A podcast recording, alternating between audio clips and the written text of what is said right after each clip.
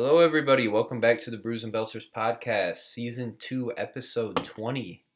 Uh, tonight, we're going to talk a little USMNT, CONCACAF qualifiers, AFCON, and then get into the transfer window. So, um, I'm Keegan Gowitz. Tonight, I am sipping on the old reliable New Glarus Spotted Cow. I don't know how I haven't featured this yet, but. Um, I guess it's pretty normal for anyone in the Midwest. You come up to Wisconsin and you get a spotted cow, or really any of New Glarus's beers. Um, but if anyone's tuning in from outside the Midwest, this is a hidden gem. Uh, it's only sold in Wisconsin, so you got to come across the border here to get it. For us Illinoisans growing up, um, this is a delicacy, uh, and I guess I've just been taking it for granted since I moved up here. Joining me as always is Toby Henefeld. Um, Tobes, how you doing? What you sipping on? Big's doing great. Uh, got a Saison de Lewis Farmhouse Ale. Um, it is a beer with honey, ginger, and lemon zest. Uh, made by Blind Pig Brewery out of Champaign, Illinois. Uh, are more of a springtime, like enters summer beer, but uh, after shoveling 10 to 12 inches of snow today, uh, it took me like three and a half, four hours to do all of it. Uh, I wanted a summertime beer, you know, something to kind of warm me up and get things going. Do you just have like a tropical backdrop on your computer screen right now?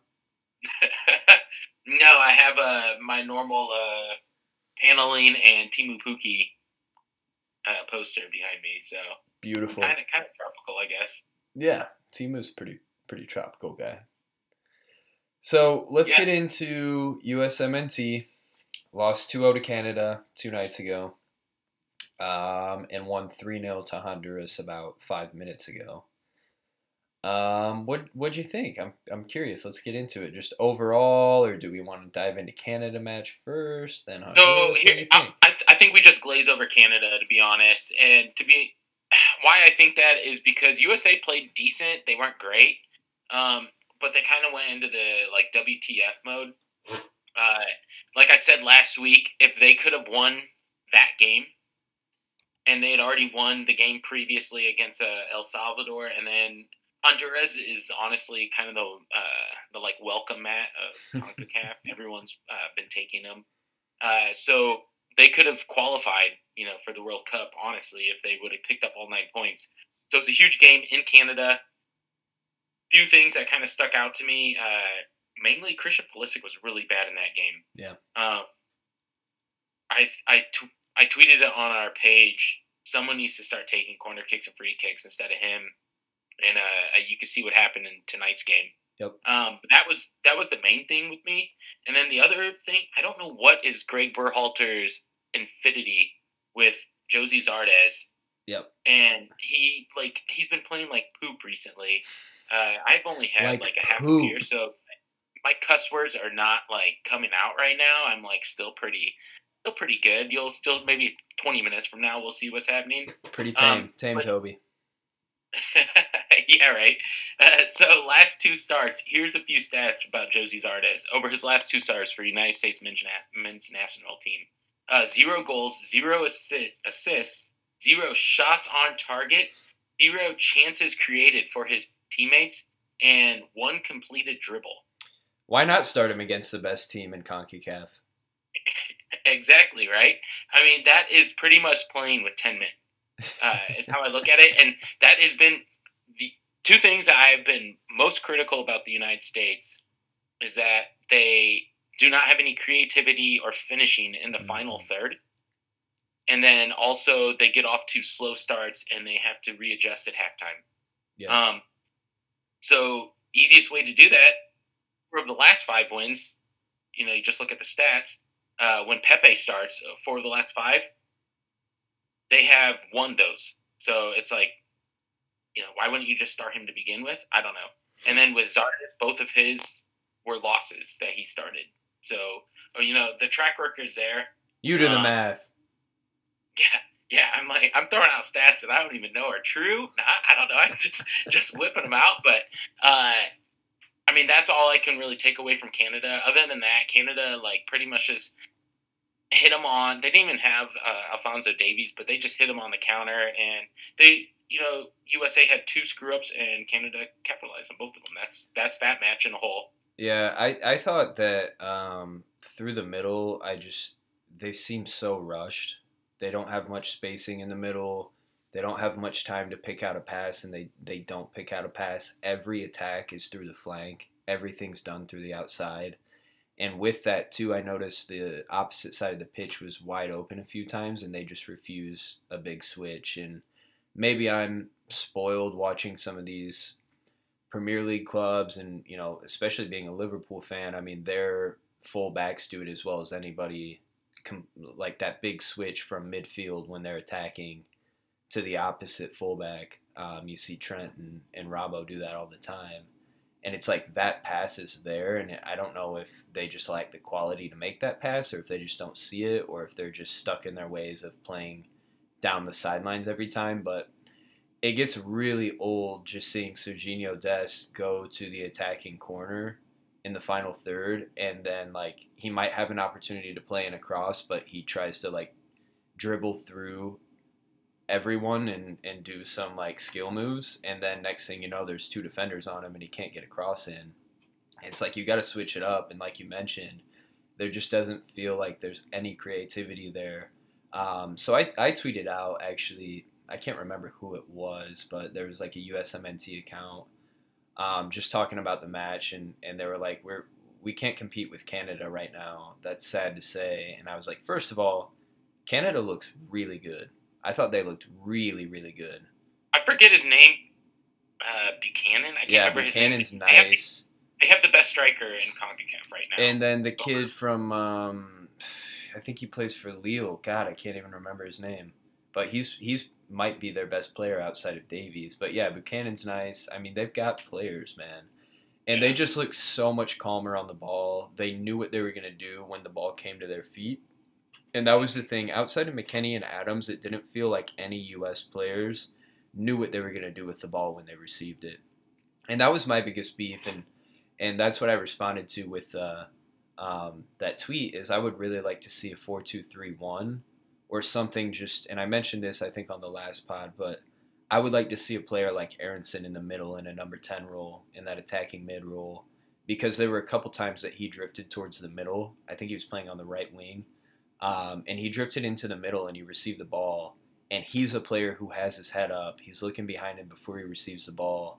And he can pick out a pass just one touch and then second touch he's playing a pass.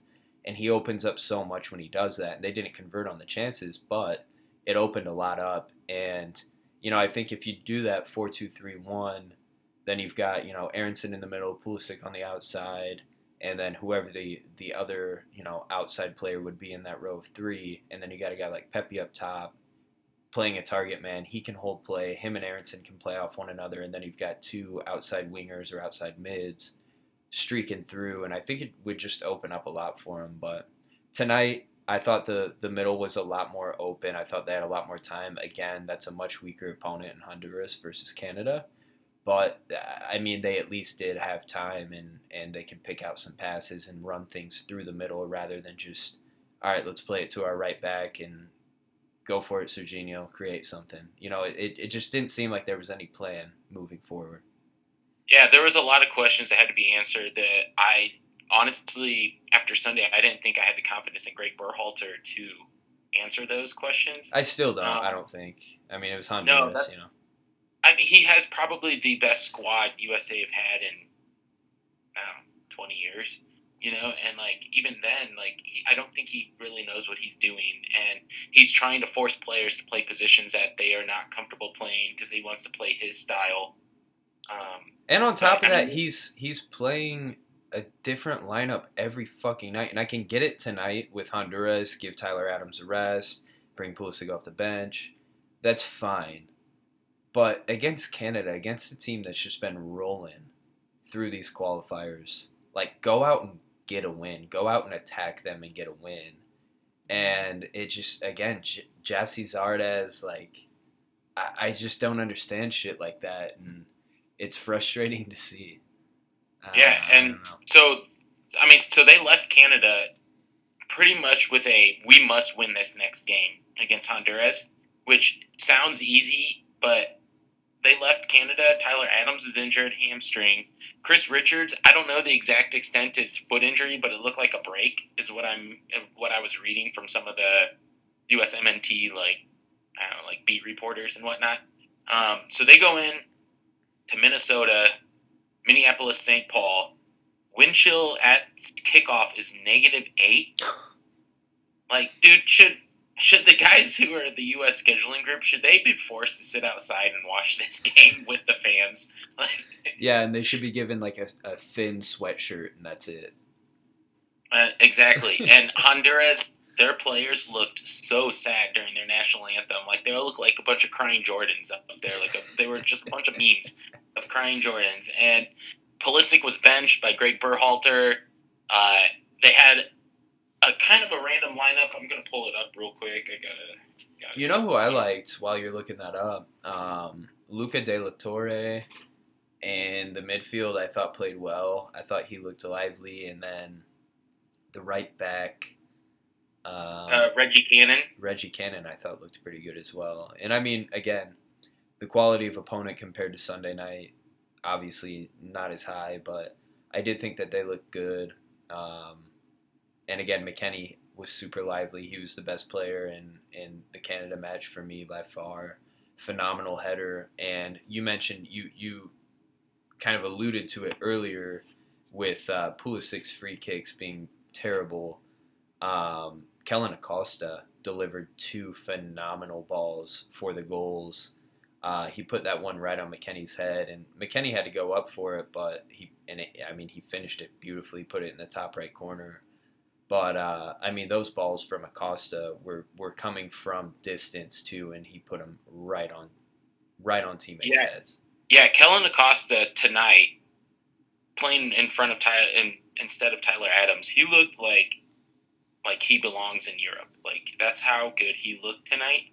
Um, I think he actually just got traded to LA from uh, forget where he was at before Colorado. I want to say um, in the MLS. Uh, but to go with it, uh, so Zach Steffen is still injured. He's not. He didn't play in any of this window of games. Uh, we had Matt Turner. Matt Turner looked like a popsicle this entire game, and it wouldn't have shocked me if they would have sent him to the locker room during the game for 30 minutes, and I don't think it would have made a difference. Yeah. Like I really don't. I think the defense and everything was that solid. Uh, and then also from right to left, we have Reggie Cannon he talked about. Walker Zimmerman had a goal. Yep. Uh, I mean, it was a it was a really good goal, and I think he actually had the assist, which was the layoff pass to Christian Pulisic. Um, and then we had Miles Robinson and Antonee Robinson, who started all three games, and I think he had a great performance, uh, a great performance for the United States coming from Fulham. And then we had Kellyn Acosta, like you were talking about, Weston McKennie on the left side of him, and then on the right side of Kellyn Acosta was uh, uh, De La Torre, and I thought he was far and away the best midfielder besides Weston McKennie. I mean, I, I like Acosta as well, but I was really surprised with how good. Yeah. Uh, it just blows my mind that he couldn't have played sooner, and I think it was because Greg Berhalter liked Lletget and a couple of those other guys Roldan more than he did De La Torre. And like looking back at this, you're like, why? Like the guy picks up the ball and he instantly attacks space. Like he was pushing the uh, the ball forward, and I don't. Um, Reggie Cannon was playing very high up, uh, playing at that wingback position. Um, but I think De La Torre like looked amazing, and then in front of him was Timothy Weah. Also who, with with De La Torre, sorry to cut you off, but in, in the match against Canada, again, way more space against Honduras, but in the match against Canada, everything through the middle was they took one touch too many. And De La Torre attacks when he gets the ball and he moves forward, but he gets the ball off of his foot when he needs to. And that was the biggest thing for me was like against Canada it was just like guys going forward hoping something would happen instead of making something happen and being smart and being patient when they needed to. And that was where he kind of stood out to me. He got the ball off his foot when he needed to.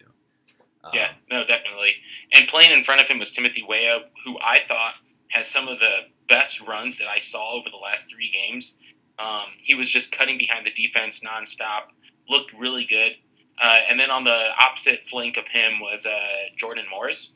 And I thought Jordan Morris played decent. Um, but what was more impressive is that's his second ACL tear that he's coming back from uh, after being on loan with, uh, I think, Swansea is where he was at in the championship. Uh, so he played pretty good. And then in the middle was Ricardo Pepi. And Pepi played well. Um, I just feel bad for him because he looked hungry. He was barking at some of the wingbacks because some of those guys, I mean, like Reggie Cannon, Antonee Robinson was decent, but Reggie Cannon, like their passing just isn't yeah. good enough on those, like what you alluded to earlier.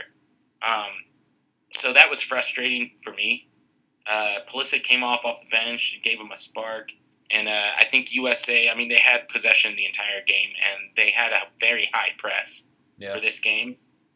I mean, they, they just look better. Like it, it is what it is. Uh, is there anything else that stood out to you during this game? Uh, no, that was that was most of it. Again, I mean, they looked good, but you know they're playing probably the easiest target in Concacaf yeah. or one of them. So you know, take it for what it is. It's three points, a 3-0 win. That's better than them coming out and shitting the bed. So, um, so I, performance. I guess, I guess that the the goalie of the other team, Honduras, was subbed off at halftime. They put on their second string goalie, and I guess the reason being is that he was being treated for hypothermia. Oh my god! With how cold it fucking was, uh, I don't know. It's crazy. Uh, so that that's I don't know if that's completely true, but that's what I've read from two or three different people that are like legit credible checkmark Twitter people. They were saying that. Um, and then the only thing I have from this game before we switch forward is during the game, I, it was a dead play, but is it disrespectful that Greg Berhalter was taking pictures with yes, the fans during the game? Yes, I almost brought this up multiple times already. It's like this man's being criticized to the max, and in like the 75th minute, don't get me wrong, the game's they've they've got it well in hand. But can you imagine any? Can you imagine fucking Pep going over in the 75th when City's up, even if they're up 5 0 over Norwich, can you fucking imagine him going over and taking a picture with fans? Hell no. Absolutely not. It would have to be no, like a fucking make a wish kid for that to happen. Yeah, that's what. So my wife was like, "Did he? What is he doing?" And I said, "What's he doing in the crowd?" I'm like, "I think he's taking a picture." And like, for someone who watches soccer but isn't like totally engrossed in it, like we are, uh, and thinking that's disrespectful, like clearly it is. like, yeah. like you don't do that to some to a, an opponent till after the game. You know, like why couldn't you have waited till, you know, it's not like they were playing stoppage time. It was at that point in time, it was like the wind chill was negative 14. You know, they're gonna just blow the whistle right at 90, 91. So yeah, and they basically did. They gave them like 15 seconds and then blew it. Yeah, I, I couldn't believe that. Um, yeah yeah, uh, moving on from Greg Berhalter. Um, quick update on AFCON. So Senegal and Burkina Faso played today. Senegal won 3 1. Abdou Diallo, uh, PSG center back, started off with a goal in the 70th. Took a while for them to get going. A little bit of pinball in the box. He ended up putting it away. Um, and then PSG teammate Idrissa Gana Gueye also uh, uh, scored one six minutes later off an assist from Sadio Mane, making a run on the touchline, played it into Gueye, who put it away. And then six minutes after that, Burkina Faso got one back um, in the 82nd off a Blati Toure goal. And then Mane capped it off with the third goal on the break uh, to put them away late. So they are through to the final. They will play either Cameroon the hosts of the tournament or Egypt, who play tomorrow at 1 p.m. Central. Um, maybe a hot take here, Toby, but I look for Cameroon to do it. Um, I look for them to defend home field, and I think they'll win 2 1. Cameroon is on paper doesn't look as good player to player, but they have two of their players are playing probably the best in the tournament with Vincent Aboubakar and then Karl Toko Ekambi. Yeah. So I expect them to be really good. I don't really know who's going to win it, uh, but I I think that either of them would be a really good uh, really good opponent for Senegal. So yeah, honestly, I think I think Senegal are far and away um, better than the rest of the teams here, and I might have disrespected them a little bit with with Nigeria and Algeria and Ivory Coast were, were kind of my top three. Um, but Senegal are stacked, man. I mean, they've got a ton of attacking potential going forward. They've got Kalidou Koulibaly running things in the back. In my opinion, one of the best center backs in the world, um, and one of the best in Serie A, if not the best. Him and Kostas Manolas, and you could throw. Um, uh, um, oh my God, what's his name? Tomori from uh, who came from Chelsea to AC Milan. I, I like him a lot as well. Uh, but in my opinion, one of the best center backs in the world. So you've got that rock back there, and then just a really solid lineup all the way through. So um, I look for them to win it all, really. But I think Cameroon versus Egypt will be an interesting matchup. I said two one, but they've both got a lot of attacking power, and it could end up being a shootout. So we'll see what happens tomorrow. How how big is Liverpool Twitter going to be tomorrow if Mo Salah goes off after Mane had a pretty damn good game as well? So yeah, goal and assist for Sadio. She's the best player in the world. uh, yeah, it's gonna be it's gonna be nuts. A little bit of tension, maybe. Also, um, you know, diving into our next topic of discussion, Liverpool picked up Luis Diaz in the transfer window, so another winger. You wonder obviously Salah, you can't give him up right now. Through the first half of the season, he's he's been probably the best, you know, attacking player in the world. Um, so that that begs the question: Will Mane potentially make a move? And obviously, over the past few years, past two or three years, he's been linked with Real Madrid on occasion, um, as well as some other big clubs. So you you kind of wonder if this is a move for the future, maybe summertime Sadio makes a move. I, I don't know, maybe maybe looking too far into it, but um, it is interesting to see them pick up a talented winger from Porto here in the in, in the winter deadline or winter winter window. Um, but yeah, yeah, getting getting way ahead of myself here um, and looking too far into things, but. Uh, I say Liverpool, and you just drool. You start yeah. getting that excited. Uh, yeah, I start getting a little nervous. Is what I start getting because I'd hate to see I'd hate to see Mane leave, but again, you know, at some point there has to be that changing of the guard where they're starting to bring it. I mean, you're seeing it with Bobby right now, and Jota kind of starting to take his spot. So um, I don't know. Curious to see what happens, but I would love an an Egypt versus Senegal final. See those two go at it uh, would be really fun. So yeah, so moving onward, we have the Premier League January transfer window for 2022. Uh, lot. I mean, there's a there was quite a bit. Honestly, I wasn't expecting as much, and I feel like there's there was a lot more this time. I don't know if that has something to do with the amount of games played, COVID. You know, there's a lot going on.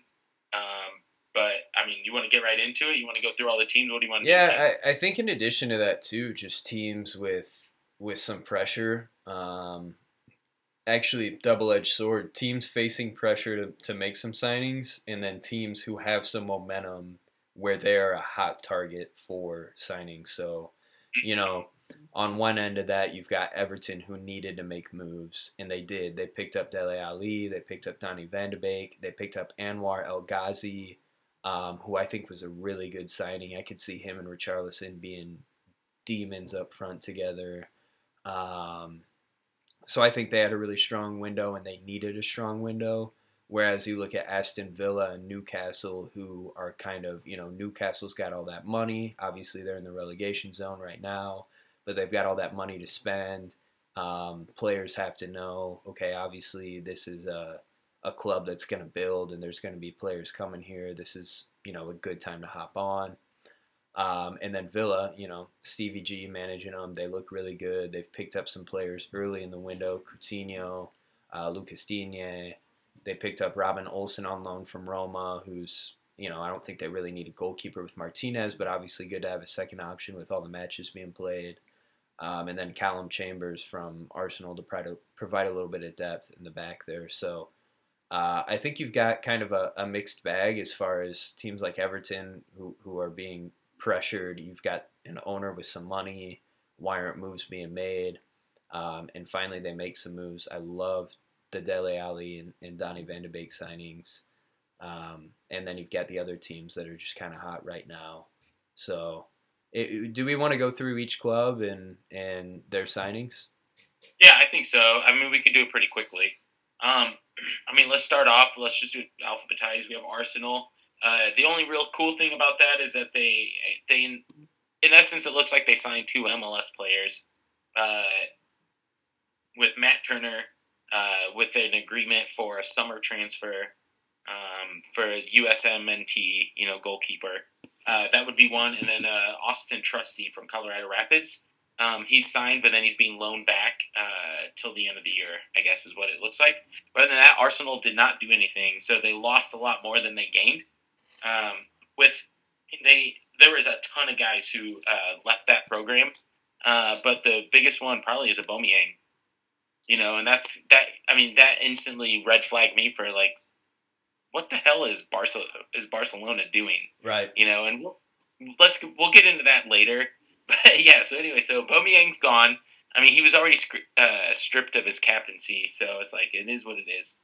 Um, then we have Aston Villa. You already talked about them, so we don't need to really bring up too much with them. Uh, I I love what they did, though. I'll I'll go ahead and say it right now. Uh, what about you? Do you like everything that Aston oh, Villa yeah. did with Coutinho and Digne? Yeah, I love bringing Coutinho back. Couldn't be a better manager for him to play under, in my opinion. Um, I mean, him and Stevie had a great link at Liverpool. And again, they're just that club right now that even before they picked him and Digne up, they were rolling and they were moving, and there's a ton of momentum and a ton of hope, it feels like, for that club. And mm-hmm. uh, yeah, I just love it, man. Splashing that Jack Grealish money and uh, picking up a phenomenal two phenomenal players, in my opinion, one of the best left backs in the league. And yeah, I, I, I love the Anwar El Ghazi signing too. I really do. I think he's he's been great. And uh, I'm sorry, that's for Everton. Uh, they got rid of they got rid of El Ghazi. Um, I'm, I'm, skipping Love ahead. It. I'm skipping ahead. Yeah. um, but no, I I do love Coutinho and Digne. And honestly, El Ghazi is, is fine for them to unload. I love Everton picking him up, but I think they have attacking options where they don't need him. And that's the thing. Yeah. It's one thing to bring players in, but you got to unload some players too and think about the future. Obviously, you have that Grealish money, but I just think that's good business too to realize you might not need El Ghazi right now, so send him off and, and get some money in the meantime. Yeah, no, definitely. Um, Brentford, biggest signing. Yeah one of the biggest signings by far, and not just in the Premier League, but in just all of life. Uh, Christian Eriksen is back. Uh, I love it. What are your thoughts? Are you, are you worried at all for his heart? Like anything? I don't know. I am. It's, it's nerve wracking. I mean, Serie A made is. a rule that he cannot play with for the, in in Italy. Yeah, like, um, it's nuts. And us Italians have a history of heart problems, you know, so it's understandable in Italy that they're a little more cautious about these things. But uh, no, I love it. That's actually my cheer, just to see him, and and he seems. I mean, no one knows, obviously, other than him and and his physicians, I guess. But uh, he seems really confident and eager to get back out there, and I love the signing for Brentford. Brentford's a fun team to watch. Um, you know, and just adding to that midfield, they've got Ivan Toney up up top uh, Onyeka, or I'm, I'm probably butchering his his last name, um, but the Nigerian defensive mid that they've got, I think Eriksen signing just adds a lot there. Um, and most importantly, it's just exciting to see him back on the pitch again. That mm-hmm. is that is uh, one of my cheers for the week. Good. So moving forward, Brighton uh, had quite a bit of uh, guys come in, like a bunch of no-name people. Though I'm not anyone that I'm familiar with, uh, but they did have one guy go out. Dan Burns went to Newcastle, um, and that money that they got from Newcastle pretty much allowed them to sign everyone that they uh, brought in on loan or through a, a, a trade force uh, signing. So Brighton did quite a bit of stuff. Uh, I'm sure one or two of those guys that they brought in, of the five or six that they brought in, are going to probably sell for twenty to thirty thousand to a big name club in two or three years. Um, twenty to thirty thousand, huh? Yeah, you never know. Or millions. Sorry, Millies. my bad. Millies. Uh, Burnley. Uh, they got rid of Chris Wood um, and brought in uh, the 29 year old Dutchman uh, Wout Weghorst uh, from Wolfsburg. Uh, it kind of seems like a like for like, but I actually really like Weghorst uh, Yeah. when he was playing in Wolfsburg. Yeah. Um, and we had him like when we were showcasing our Euro teams. Like he was on, he was on the team. He's a big, big body. Um, so I'm excited to see him play for Burnley. They need goals to stay out of relegation. Yep. Uh, and so Sean Dyche's really going to expect a lot from him. Yeah, I thought that was a good pickup, getting rid of Chris Wood uh, to Newcastle. I, I, think he'll fill his spot and provide some goals for him. Uh, Chelsea had really, honestly, nothing going on for them. Uh, they were just kind of a mixed bag. Uh, they have so much talent on their team. I don't really think they need to address much uh, during the January transfer window. Um, same with Crystal Palace. Uh, I was hoping for more from Crystal Palace. What about you? Yeah, um, I mean there were rumors of, of pieces that they could pick up, and I was I was hoping maybe they'd get another midfield piece, but uh, it didn't end up happening. I, I could have seen like a Dele Alli going there really, and I would have loved that. But um, yeah, not a lot of moves. I like the squad that they've got, to be honest. Um, I, I hope in the second half of the season they can pick up more points than they did in the first half because they kind of drifted there in the in the bottom half of the table, out of the relegation zone, but sort of you know that 13th, 14th, 15th place. So I would like to see them make a little bit of a push, but uh, yeah, no real action. I, I didn't really expect to see them make a ton of moves. Yeah, and then Everton, we had Donny Van de Beek, which I love that because he's just he was put on a shelf, you know, United. Um, they also got El Ghazi, like you were saying. They picked up a few defenders, uh, Mykolenko from uh, Dynamo Kiev and Nathan Patterson from Rangers. Um, but then they also got Dele Alli, and I've been saying it for six months, maybe even longer, that he needs to go somewhere, you know, greener grass. But then when it actually happens, it's kind of like when your girlfriend, you're like, yeah, I kind of feel like we're not really getting along real well, and then eventually you guys break up, and then you're like, oh shit, like. I, I never expected it, so so I don't know. It just I, I I'm still kind of processing everything. I actually found myself going like on Twitter, just searching Dele Alli, and just looking up videos of him and like hype videos and stuff. And it's it's sad. Like uh, I just I'm gonna miss him. He hasn't been good for two or three years, but I mean there was there was two or three years where like you know you just you want him. You know you Yeah. you need him. I I also saw some some highlight videos and I was like, God damn, I forgot how good this dude was pre Jose era. You know? Yeah. It, like it feels like that falling out that they had just I don't want to say it ruined him. It, it could be a Lingard situation where he pops off at Everton, and I hope he does. But it, uh, he just disappeared. Like he just wasn't on the team sheet for the last year and a half or two years. Like you, you, Yeah. it got to the point where you didn't even ex- you you were shocked if he was on the team sheet, whether he No, was starting he or coming He wasn't even on the bench. bench. Yeah, Like he wasn't even on the bench most games, you Yeah. know.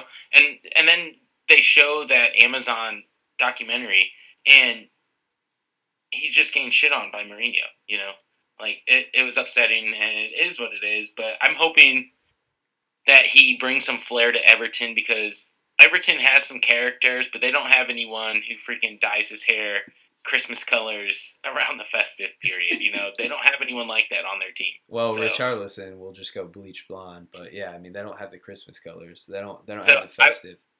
we need to get Jack and Jack and Adam on here, not just to talk about Everton's new manager, Frankie freaking Four Fingers, but we also we also need them on there to talk about the Richarlison Dele Alli hype that they're gonna have. Yeah, yeah, I'm. I'm really excited. I'm, I saw a tweet uh, going back to Donny Van de Beek. Somebody tweet like quoted Fabrizio's "Here We Go" about him going to Everton, and they said, "Really excited to see him debut in the Premier League." and I was just dying at that. He's truly just been sitting on the shelf at United, and I'm I'm really excited. I mean, he looked so good for United when he finally got chances to get in, Yeah, and I'm I'm really looking forward to Everton taking advantage of that, and I hope he shows out. I hope him, him and Dele both do. and moving forward, next team on this list of uh, moves is uh, Leeds United. Uh, they did two things. One, they did not get rid of Kalvin Phillips or Raphinha. That is a move in its own, getting both those guys. And if they can get Bamford back healthy, Like that's they that's their whole game right there. They just need to get all their guys healthy. Um, I was expect I was really hoping Brenden Aaronson, uh, United States men's national team uh, from Salzburg, was going to be coming to them. I think that would have been a great move for them. Yeah. Um, but I guess the money wasn't there, and so Leeds United really didn't do much. Uh, Leicester City, honestly, they didn't do much either. They got the 17 year old attacker from uh, Arsenal, Amani Richards, and honestly, I don't know much about him. Um, were you expecting Leeds or Leicester to do anything during this transfer period? No, I heard the Aaronson rumors, and I would love that move. I'd love to see him play Bielsa ball. He's got that mentality and that that chaotic energy, that chaotic like Jamie Vardy type energy, where Work ethic, I, yeah. I, I imagine he just runs on like 15 Red Bulls a day, uh, which is perfect for Bielsa ball. So I would have loved that move, but no, I didn't really expect them to do much. Leicester, there were Tielemans rumors, um, Tielemans to Liverpool rumors, which really had me drooling, but uh, I didn't really expect them to get rid of him. He's just so good. I mean, maybe in a year or two they will, but um, yeah, I mean, I, I don't know what they would have picked up. Maybe a maybe a defender, but I mean, their midfield sound, and then they got Harvey Barnes and and and Vardy up top, and they had Nacho. So I don't know. I I just didn't really see them throwing out money for another piece this window. Yep, no, exactly. Uh, so no snakes in the grass, Ricky Ticky. Uh, Tottenham was the only team pretty much leaked to Luis Diaz for the entire transfer window period, and then they pretty much got they pretty much got Porto to lower their asking price by a substantial amount. And right when you think they're going to lock it in, Liverpool comes in out of nowhere. And here we are. That's the main signing Liverpool had. I think that's the only signing they had. Yeah. Um, they got rid of a few players, but no one of no one of uh, worth, I guess, uh, or of notability. No one of Um, notability, I will say, to to Liverpool right now until a center back gets injured, God forbid, and and we need a center back. Nico. Then again, no, Nat Phillips. Uh, but then again, we we did pick up Konate, so we do have a little bit more depth there than last year. But uh, yeah, Nico to Fulham, Nat Phillips to Bournemouth, and then Luis Diaz in. Um, I thought Bournemouth had a nice little window actually as they try and make a push to uh, get back in the Premier League. They they picked up Nat Phillips, obviously, like I mentioned, sure up that is he okay over there, bro? Yeah, that was that was the dog. Sorry. And then they picked up Todd Cantwell from Norwich, which I couldn't believe. Norwich Dude, in a that's- relegation That's fight on my list. gets rid of one of their best pieces. I I didn't understand. I, I don't get what's the what's the play here. Like, are you are you gonna stock up in the summer after you're relegated? Norwich didn't do a single damn thing, and Besides, know, get rid of one of their best players. They're, they're like most had too much talented young flow for Pukki and Sargent. Maybe they were like, "Hey, that guy's too much blonde hair." I don't know. Uh, do you like his game though? Because I thought Todd Cantwell was pretty pretty good attacking flair. I like him a lot. Yeah, I like him a lot. I, I couldn't understand it. I have them. I mean, we're talking about all these teams, and I think they did pretty good business. And then, you know, those are those are kind of my my positives of the transfer window, and then the negatives are Barcelona. I'm in between on, and then Norwich. I just can't understand at all. Yeah. I mean, it is what it is. Here we are. Uh, so Manchester United, Manchester City. Manchester City, honestly, not much coming in. Uh, they did have Ferran Torres leave for Barcelona uh, for like a lot of money, forty six million. Um, were you surprised that they didn't go for a striker or anything? Kind of, but I expect them to in the summer. I expect them to hold out for Haaland. Um, also, I, I don't know. I, I, part of me wondered if they would make a move for Haaland in the in the December window or in the January window, and we talk. We've talked quite a bit in the past about you know not a ton of business typically gets done in the December or excuse me the January window, and this year was was sort of an asterisk there because there were a lot of moves. But I mean, Haaland hasn't seemed super happy at Dortmund. There's been a bunch of conversation around his contract and around him wanting to get out and his frustration with Dortmund not really entertaining offers. They've been knocked out of the Champions League.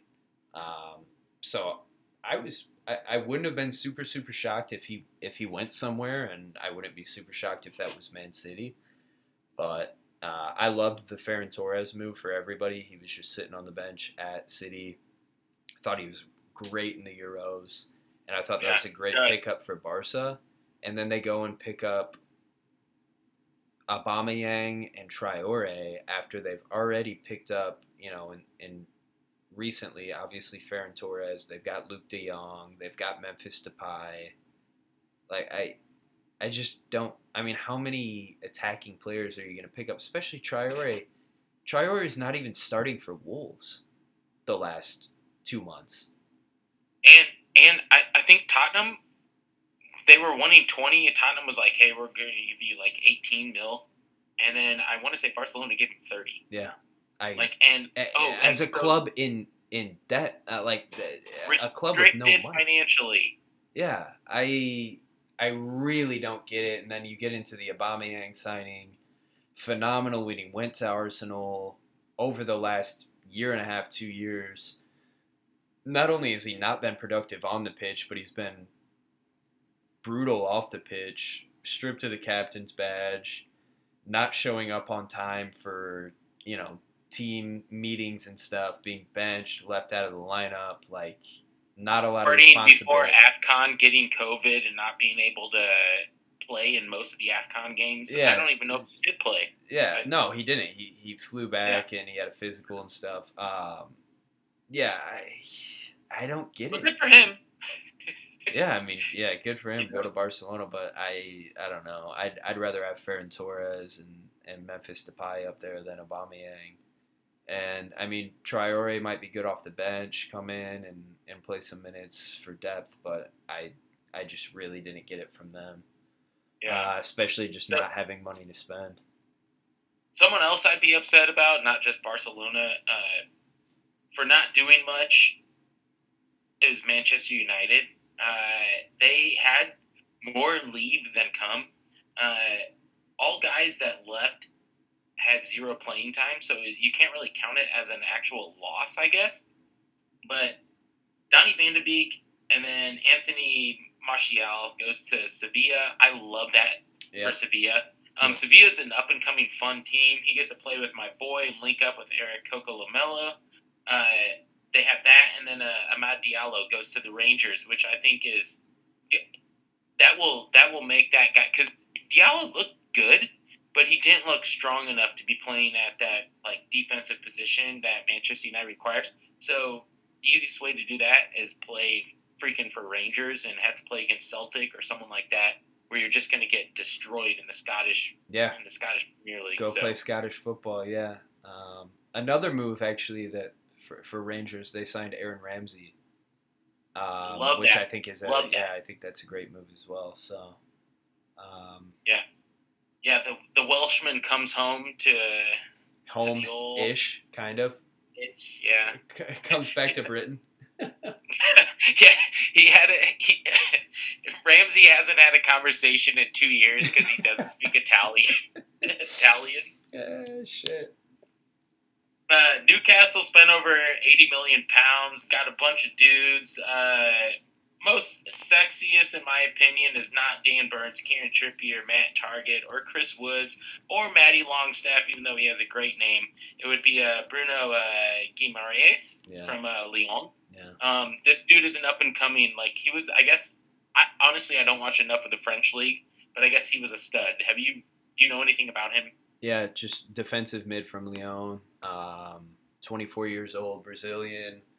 Lyon, I mean, any player that comes from from Lyon, I have faith in and trust in, especially midfielders. Uh, they've they've just been a factory as of late with midfielders. Uh, Ndombele obviously didn't pan out at Tottenham, but I still think that he's class. Um, my sweetheart for the past two or three years, Houssem Aouar, which I'm still waiting to see him make a move. Um, and they've got a couple other midfielders as well that are that are really really solid. So Yeah, I think that was a great signing too. Uh, I am excited to get to watch him more because I don't get to watch a ton of Ligue 1 other than some highlights here and there, and occasionally if I can tune in and find a stream. But yeah, I, I think that's a great signing among several other really good signings as well. So skipping over Norwich, we already talked about them. Uh, Southampton honestly didn't really do anything. Um, so we go right into Tottenham. They had some coming and going, and it was mostly within the last like 48 hours. It was a, it was, it was a roller coaster of emotion for me because you expect so much because they have they have a checkbook, but you never really know, and like they're linked to everyone, and then they always like they are the like maybe should have FC club. Uh, like maybe should have got him, but they didn't. Like they went somewhere else. Um, and so yeah, so they had a couple guys leave. We already talked about Dele Alli. Uh, Tanguy Ndombele goes to Lyon. Uh, I think that's great for him. It is a loan, so he could come back. But uh, even said it. Like I've played for five different managers since coming to Tottenham. Like that. I mean, that's stressful. Got to be frustrating. Bryan Gil, who they just signed, uh, goes back to uh, La Liga. He's playing for Valencia. I think that's Beatle. good for him. That it's good for him. Um, he's already proven himself in La Liga, though. I don't know why they would have done that unless they just need some money coming and going. And then uh, they also shipped out on loan Lo Celso. Uh, Giovanni Lo Celso goes to Villarreal. Um, so good for him. Uh, he is the only player I, I keep track of this. This is a statistic I keep track of. Uh, he is the only player that has not posted on social media a goodbye, a thank you, or a good luck to any supporter or player for Tottenham. Um, Well, so well, I, well, well, him and Tom Brady. Um, you know, Tom Brady's Instagram post for the Buccaneers that failed to mention the Patriots at all. Toby, oh, this is an NFL podcast. After I thought I thought you were going to talk about Harry Kane shouting out Tom Brady and their love affair that they have going on, but Harry does love. Tom. Giovanni Lo Celso. Um, besides those three guys leaving, uh, they also loaned out a few of the kids, like a few of the up and coming studs that are going to be Tottenham guys for the next ten years. Um, and then they did get two guys from uh, Juve. Uh, Keeks, you have a scouting report. Conte wanted guys that were all in on him, and you're either you're in or you're you're out. Like you're out. And so he shipped out everyone. Besides, I don't think Bryan Gil's that way, but I do think Tanguy Ndombele Yeah. And Giovanni Lo Celso were not his guys, so they got rid of them. And they bring in two guys from Juve. I think uh, do you have any scouting report? I think Bentancur is a good signing. Um, he's that tough, like deep lying mid, but also they've already got Højbjerg there. So that kind of confused me. I, I can see Bentancur playing really well under Conte, but when you've already got one of your better players in your lineup filling that role, uh, that kind of surprised me. And Bentancur could play a, a box to box and get forward a little bit, but he's definitely more of a defensive mid. Um, so I get it, but I don't get it. Uh, Kulusevski, I think, will be a nice signing for them, especially if they eventually get rid of Bergwijn. Um, he'll play on that either right or left wing, and he can be creative, good dribbler, decent pace, um, and and he can create chances and set up on the counter for you know Kane and and Son moving forward. So decent signings overall. Um, Bentancur, I'm I'm not totally sure on. I'm kind of curious to see how he fits into the midfield. No, exactly. I, I, I, I think if they were going to get a midfielder, get a creative mid, even an Aaron Ramsey, who we just who we just mentioned. I mean, somebody who's gonna pick out a pass and and create stuff and link with Kane there to to build that counter. We've talked about how they don't have a creative mid, they don't have a number ten. So if you're gonna make a move for a mid, I just feel like that would have made more sense. yeah. No, exactly. Um, Watford had some randoms that they kind of helped uh, spread water, I guess, in relegation, but no one of uh, no one of real importance, I guess. Um, West Ham United really didn't do anything.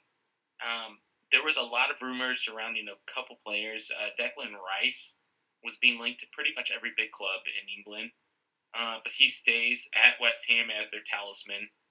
Um, three guys coming in are coming in rumor wise was Jesse Lingard, uh, Raphinha, and Kalvin Phillips, both from Leeds United, um, for kind of attacker in front of Declan Rice. And from what I've read, is that David Moyes said that there was three record contracts offered for uh, from West Ham for players, and they none of them were accepted. And so he was actually happy with the transfer window because he thought West Ham was trying to back him and like the team, but uh, it just didn't work out. Hmm. So I don't know. Would is there anyone? I, I really wanted. I Raphinha, I actually did not want to go to West Ham, but I would have loved Jesse Lingard to go back to West Ham again. Uh, I, I, yeah, I just I, I think it was a, a perfect fit for him. Yeah, perfect fit, and again, he's Donny Van de Beek. You know, he was Donny Van de Beek before Donny Van de Beek. He's just sitting there, um, and it sucks. You you see that he's still got quality. We saw it last year at West Ham while he was on loan. Um, Declan Rice is an interesting one because he was linked really heavily, obviously, to several clubs, but specifically to Manchester United. And you know, as as a Liverpool supporter, obviously, I wish no good on Manchester United, but just as a fan of the sport and of the Premier League, that seems like the missing link for them. Oh, like that, absolutely. That replacing Fred and McTominay there, and that in that deep lying defensive mid role, like they could that could completely flip that team on its head. Mm-hmm. Um, yeah. Which would just be you know just as a as a fan putting putting myself in a neutral's boots like that would be really really special I think to watch. But um, I I love seeing him still at West Ham. West Ham's one of those clubs that that you just kind of root for. Um, and so yeah, I'd love to see them continue to build, and I would have really liked to have seen Lingard go there. So to wrap up uh, the Premier League uh, transfer window is Wolverhampton Wanderers. The Wolves did lots of random nothings. I don't know. They didn't really do anything of substance. Uh, they did, however, sell Adam Traore, Adama Traore, and his baby oil. They they had like a big ass stock of baby oil uh, for Adama's muscles, and they got rid of all of it for I don't even know how much. I want to say I think it was thirty million. Yeah, right and around. The the baby oil was right around like twelve hundred dollars. Uh, quite a few stock. Um, but yeah, so they got all that to Spain. Barcelona is good to go. Um, but yeah, Wolves are just Wolves. Like they just keep chugging along, and uh, who I can't remember their manager's name, but uh, whoever he is, uh, he's just looking to get the most out of like Hwang Hee-chan that they just got uh, the Korean uh, from RB Leipzig. Uh, I mean, they they're a solid team. They just you know they're just a middle pack team. I don't expect a lot of money to be spent. I don't expect a lot of money to be made. You know, it is what it is. And they've played pretty well this year. Actually, they have looked kind of how I thought they would look last year, and they played pretty bad last year. And they've played quite a bit better this year. They've got a nice midfield. Um, Moutinho Neves, uh, Daniel Podence up at the, the winger position, Raul Jimenez when he's healthy. So um, they've been playing well, and I don't think they'll miss much with Traore leaving. Really, again, he wasn't playing a ton for him. He was coming off the bench, so um, a little no, bit of depth missing, so but that's it. When when he was linked to Tottenham, they were like, "Oh, we're gonna put him at right back." I'm like, dude, I watched this guy play. He dribbles really well, but he cannot pass real well, and he cannot shoot real well. Like he's literally a speed guy, yeah. and that's about it. And so I didn't know really what they were expecting. I don't know where.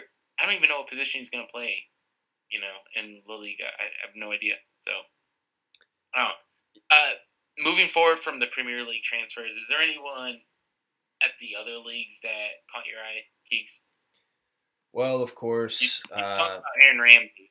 Yeah, we talked about Ramsey um, and Ndombele going back to Lyon, and then we spoke last week about uh, Dusan Vlahovic going to Juve, probably the biggest signing outside of the Premier League. Um, him and Aubameyang to to Barcelona are probably the two biggest.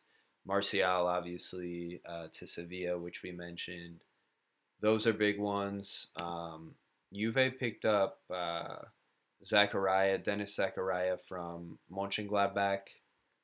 Um, defensive mid could could help Juve. They unloaded Bentancur, maybe let McKennie be a little bit more box to box than defensive. So, 25 um, year old, good player. Uh, his his contract was almost up at Gladbach, so good move by them and good signing by Juve overall. Um, other than that, outside of the Prem, I mean, not not a ton of moves. Obviously, Vlahovic was a huge one. Robin Gosens on loan from Atalanta to Inter Milan's a big one as well. Yeah, um, I really, honestly, Kicks, I really like that one. I mean, he's he's older. He's 27, but the German is a, a left wing back, and I think Inter Milan needs that, uh, especially with where they're at in Serie A right now. So I think he'll instantly plug in and be a plug and play guy. Um, I also think another guy going to uh, Serie A is uh, Denis Zakaria from uh, he went from uh, Imblag Mönchengladbach from uh, Bayern, uh, and he's going to Juve. So uh, I expect him to also perform really well as well. Yeah. Um, couple other ones. Sevilla also picked up Jesus Corona uh, from Porto, only five mil. Um, so nice little pickup there. Uh, fullback, quick, pacey, talented. Um, Nani to Venezia, we we talked about a little bit. Uh, strictly a a clout move there. Just selling some more of those sweet, sweet Venetian jerseys. Um, other than that, uh, Roma Roma picked up Ainsley Maitland Niles from Arsenal. He's pretty versatile. He could play in the midfield. He could play a winger. He could play a fullback. Um, young, quick player, so uh, could help could help Roma out. Other than that, I, I really don't have too many. Ferran Torres we talked about earlier. Um, Ricardo Pepi we've we've talked about obviously as well, going from Dallas to to Augsburg. Um, but that's about it. That's that's pretty much all I've got. Yeah, I wasn't gonna bring that up, but that is probably the in my opinion, that's my favorite signing. You know, it's the biggest MLS transfer of all time. Uh, Augsburg, kid's young. I think he just turned 18 or 19. And yeah, I, I expect a lot from Ricardo Pepi moving forward. Yeah. Yeah. Um, do we have any? I already threw out a cheer for Christian Eriksen. Um, don't have any belters just because it was primarily just AFCON and, and CONCACAF. Um, and Af- let's not be I mean, AFCON has a ton of belters, but there was just not a lot of games the last week. Yeah, no, I mean so, it, was, it was only the Senegal and, and Burkina Faso games, so maybe maybe Egypt um, and and Cameroon will have some tomorrow. But uh, yeah, I mean, literally there were like three matches this past week, so that's about it. That's a, so one of our friends that is his family is from Tunisia. He was saying that whenever an African steps on the pitch, they're always open. So 40 yards out doesn't matter. Long hair don't care. Send it. So, so I have no belters. I do have a cheer and I do have a boo. Um, I'm going to go with the boo first. Uh, my boo is for Mason Greenwood um, and domestic violence allegations as of right now. Uh, kudos to Manchester United for instantly you know, taking him away from the team. Um, I mean, they haven't cut him yet, as far as I know. Uh, but I mean, this is all coming on the coattails of Manchester City's Benjamin Mendy. And Benjamin Mendy, as of today, had more rape allegations uh, put on him as well. Um, so yeah, it's it's super upsetting. Uh, Mason Greenwood was an up and coming star for Manchester United and for England as a whole. Um, so for all this to happen, it's just it's super shitty. Um, did you have a boo? Uh no, that covers it. Um, yeah. yeah. Uh, I I saw some of the photos and unfortunately listened to the audio as well, and it was pretty disturbing. And yeah, I I don't know what other evidence you need. I mean, you can hear him in the audio, and it's disgusting and super, super disappointing. Um, I mean, not just because he's a good player, but but just because he would hope that he's a good character. He You know, he, he didn't have Yeah. anything else going on outside of that that that would make you, you know, think that he was a a bad person or had a poor character. But um, that was like really, really disturbing to hear uh, some of that audio. And um, props to uh, his his former girlfriend for for coming forward and and you know being brave enough to to share that and post that and you know unfortunately a lot of victims receive a lot of scrutiny and unnecessary scrutiny uh, when they come forward. So props to her for for doing that. Um, and yeah just just a bummer. I mean it, it just sucks to continue to hear stories like this. You pointed out mendy and, and now greenwood and um, yeah it's a shame. So, flipping pages to my cheer, uh, it's for Trinity Rodman, 19 year old, um, signed the largest contract in NWSL history. Four years, $1.1 million. Uh, yeah, so it's definitely going to grow the game. Uh, I expect my girl Rose Lavelle to get something hopefully similar. I don't know if it's if she will, but uh, yeah, Trinity Rodman, uh, Rodman, excuse me, uh, definitely. And shout out to her dad, Dennis Rodman. Uh, Boardman gets boards. That's how we always say it. Kawhi Leonard, everyone else. Um, so, I love So, that you just threw out a Kawhi quote when talking Dennis Rodman. so uh, yeah, it's it's really cool. She's only 19, uh, and I mean she's the future of U.S. women's. So it is it's awesome. Uh, 1.1 million dollars over four years contract signed. I want to say today or yesterday. So Nice, nice, nice. Good cheer. I think that's everything. Uh, with that, tune in next week. Give us a follow on Instagram and Twitter. Um, we've actually got the website in works. I know we've been saying that for a while, but we're working on getting some local uh, soccer pubs up there. We're going to write up some stories about them and everything.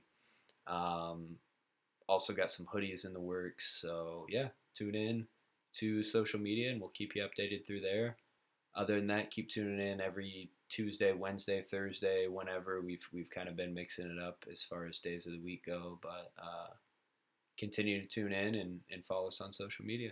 Cheers. Bruise and Belters uh, at Instagram and on Twitter. So. Peace.